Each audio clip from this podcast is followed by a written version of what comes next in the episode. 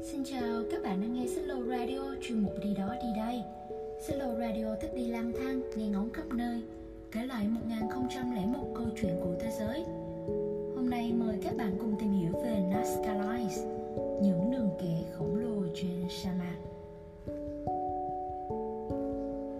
Nazca Lines là một nhóm các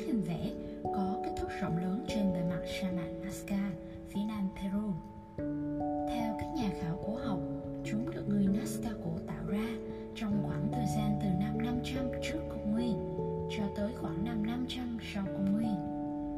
Bằng cách đào sâu xuống khoảng 15 cm, loại bỏ các lớp đất đá đã bị oxy hóa trên bề mặt để tạo ra sự tương phản màu sắc với vùng đất bên cạnh.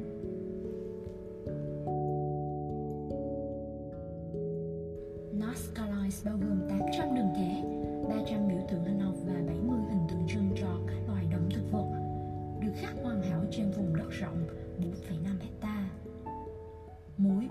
có kích thước kéo dài trung bình từ 0,4 đến 1,1 km. Nổi bật nhất là hình vẽ chim ruồi, khỉ, nhện, chim ưng và phi hành gia. Nhờ khí hậu rất khô, không có gió và nhiệt độ ổn định của vùng Nazca, các hình vẽ còn tồn tại sau hơn 2.000 năm,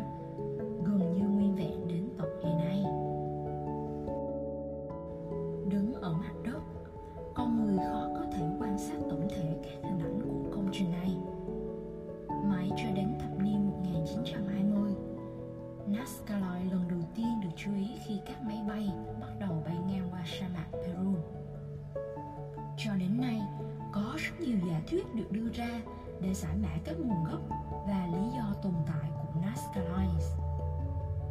Các nhà toán học cho rằng chúng là bức lịch thiên văn khổng lồ của người xưa.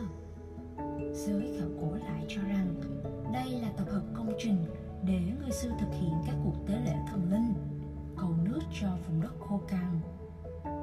Một số khác thì lại tin công trình này là cách để bộ lạc xưa kia kết nối với các vị thần trên trời. Năm 1968, một tác giả người Thụy Sĩ đã mô tả Nazca Lines là đường băng định hướng hạ cánh cho tàu vũ trụ của người ngoài hành tinh. Ông cho rằng các hình vẽ quá lớn và phức tạp để người Nazca cổ có thể tự tạo nên mà không có sự hỗ trợ của các công cụ bay.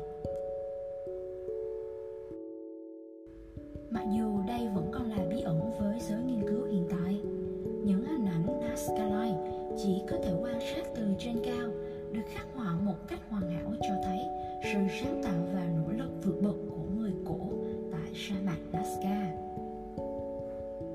Và đó là chủ đề của ngày hôm nay. Các bạn yêu thích nhớ đón xem các chương trình tiếp theo của Slow Radio để khám phá những điều thú vị khác của thế giới.